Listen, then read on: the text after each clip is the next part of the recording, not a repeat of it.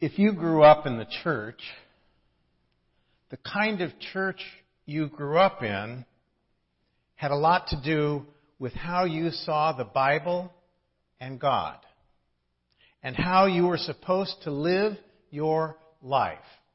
Let's face it, how we are conditioned has a lot to do with how we respond.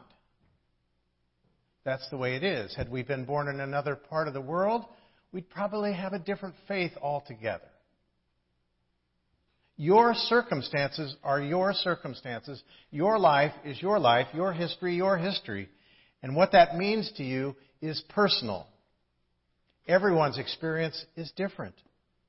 And so I want to invite you right now to start thinking about your own experience and background. Let it, let it kind of play in the back of your mind as the sermon continues. For me, I grew up, well, pretty much taking things for granted, just as a kid would if you went to church most Sundays and didn't think too much about it. It's just kind of the way things happened in my family. We just went to church. That's what we did. It was a congregational, United Church of Christ church, and I didn't question a whole lot. I just went along with things. And it wasn't until college that I learned to search and question. And when taking religious studies courses, that I realized that the tensions and challenges of life are reflected all throughout the Bible. The Bible is filled with the tensions and struggles of life as we experience them. These winter weeks, we are exploring living the verses of Scripture. For many Christians, living the verse is, ES, of Scripture, is their total pursuit. In other words, living according to the Word. It's as if they say to themselves, if I can just do that, just live according to the Word, and just live that way in accordance with the Word, then everything will be okay. That's not all bad, but the danger is it can lead to a very narrow view of the Bible on the one hand, and it can also lead to a retreat into the Bible that will keep them from fully engaging the real tensions and struggles of the world where life isn't always pretty, neat, and tidy. Living the verse us, US of Scripture. Here, the US in verses is about us, US, us. If we are to live authentically in the world, there will always be tensions and conflict, struggles and stress, competing values and perspectives. There were in the Bible and there are in our world today. Our exploration, I want to be very clear, is not meant to be dualistic, sort of an either or. Because life is always a mixture of everything. Life is a mixture.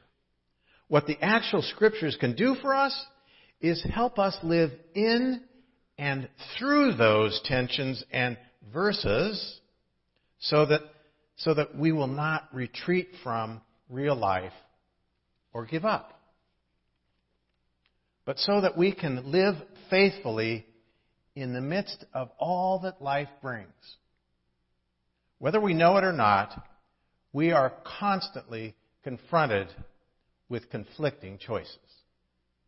And one of the main purposes of this perspective is to point out some of the important choices we face as we try to live the verses of Scripture and offer some spiritual and scriptural perspective and insight on those voices and choices which are part of the real world.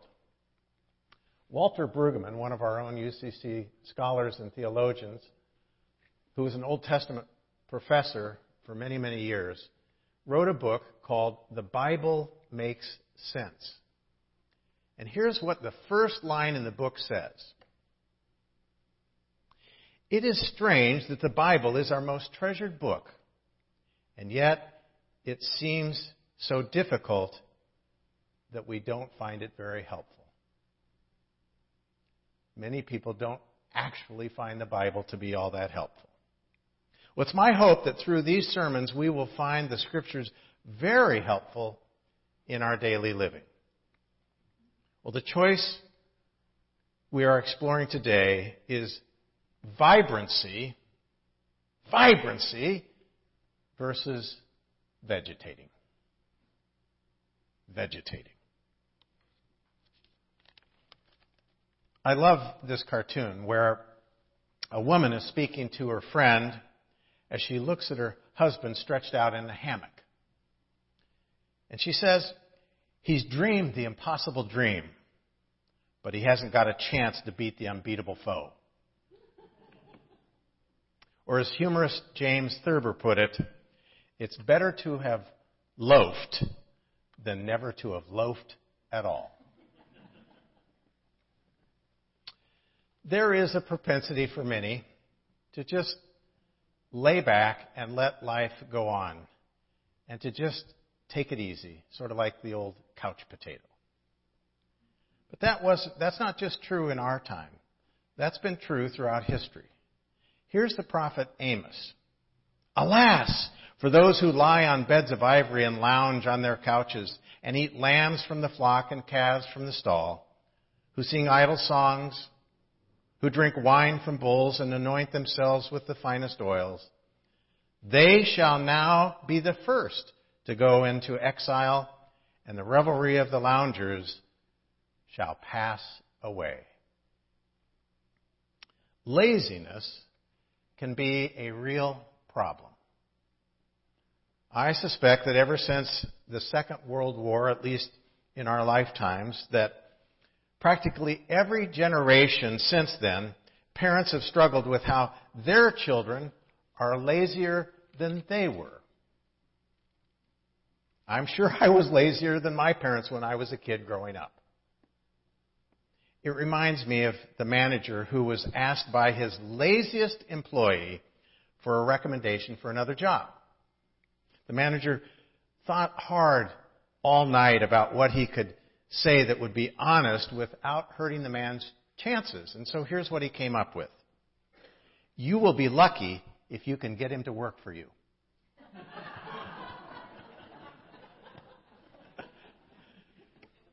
But lest we think laziness is somebody else's problem, we would do well, again, to look in the mirror.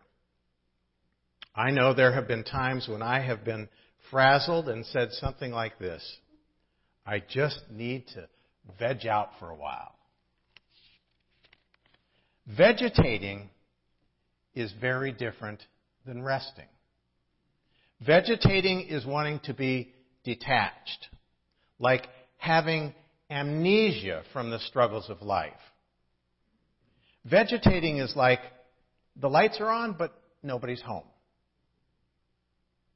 It can be zoned out in front of the television. Resting, on the other hand, does not check out from reality. Rather, it goes to the source of true life giving energy, and that, of course, is God. Resting in God. Vibrancy is the opposite of vegetating. And spiritual vibrancy requires effort on our part. Some of you may remember Norman Vincent Peale. You remember Norman Vincent Peale? Okay. You're old enough to remember it. His mother once said to him when he was a boy, so I'm going back, remember I asked you to think about your own formative experiences and backgrounds and histories.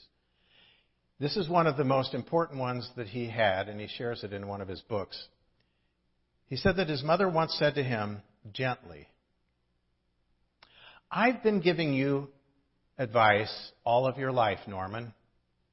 Some of it you have taken, and some of it you haven't. But here is a suggestion I want you to take. Realize that the world is a thrill with beauty and excitement. Keep yourself sensitized to it. Love the world its beauty, and its people. Needless to say, it made a positive influence in his life. The power of positive thinking. That was what he was all about. Well, this is where the verses of Scripture comes in. I want you to hear again a portion of our first text that Lois, thank you, Lois, for reading, and B, for filling in this morning. This is from 1 Thessalonians. But we appeal to you, brothers and sisters, to respect those who labor among you and have charge of you in the Lord and admonish you. Esteem them highly and love because of their work. Be at peace among yourselves. And we urge you, beloved, to admonish the idlers. Admonish the idlers. Admonish those who consciously or by default are vegetating. And here's where part of the spiritual effort for vibrancy comes in. Encourage the faint hearted, help the weak, be patient with all of them. See that none of you repays evil for evil, but always seek to do good to one another and to all. Rejoice always, pray without ceasing. Give thanks in all circumstances, for this is the will of God in Christ Jesus for you. Vibrancy versus vegetating. Admonish the idlers. It's, it's just way too easy to sit back and let life slip by. But when you catch the spirit Paul's talking about, you can have zeal appeal. Zeal appeal. Zeal and enthusiasm are contagious. And so is lack of them. You hang around people who have no zest, no zeal, no enthusiasm, and pretty soon your spirit goes flat too. Paul goes on to say, Do not quench the Spirit. Do not despise the words of the prophet, but test everything and hold fast to what is good. A spirit of vibrancy, aliveness, is not something to be controlled. It is a peppy, zestful, lively way of being, and it is to be shared. Having zeal appeal. You know, the word enthusiasm comes from two Greek words, en. It's en in the Greek. It's in for us. And then the word, it comes, the root is from theos, which is God. In God or having God in you. When you have God in you, you're enthused. And when you don't, you ain't. Listen to Paul in our other text from Romans. Having gifts that differ, according to the grace given to us, let us use them. If prophecy in proportion to our faith, if service in our serving, the one who teaches in teaching, the one who exhorts in exhortation, the one who contributes in generosity, the one who gives aid with zeal, the one who acts, does acts of mercy with cheerfulness. Let let love, let love be genuine, not manufactured. Let love be genuine.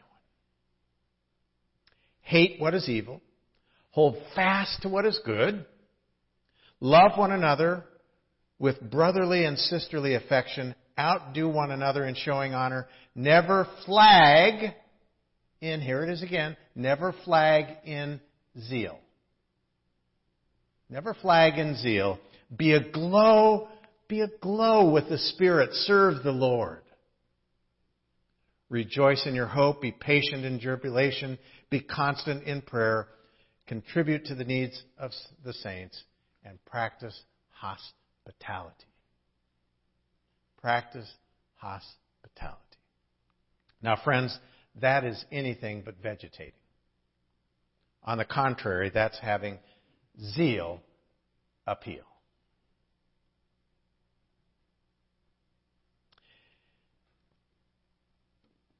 Years wrinkle the skin.